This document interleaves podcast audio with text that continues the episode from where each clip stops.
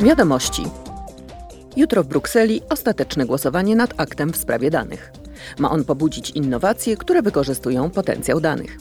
Zniesie bowiem ograniczenia w dostępie do danych przez konsumentów i przedsiębiorstwa.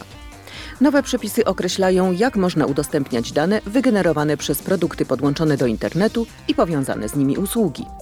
Dostęp do tych danych uzyskają też użytkownicy. Podczas bieżącej sesji plenarnej parlament przyjmie stanowisko w sprawie nowych przepisów dotyczących transportu drogowego. Mają one zredukować ilość zanieczyszczeń emitowanych przez samochody osobowe, dostawcze, ciężarowe i autobusy. W nowych przepisach prawodawca określił także wymogi trwałości akumulatorów w tych pojazdach.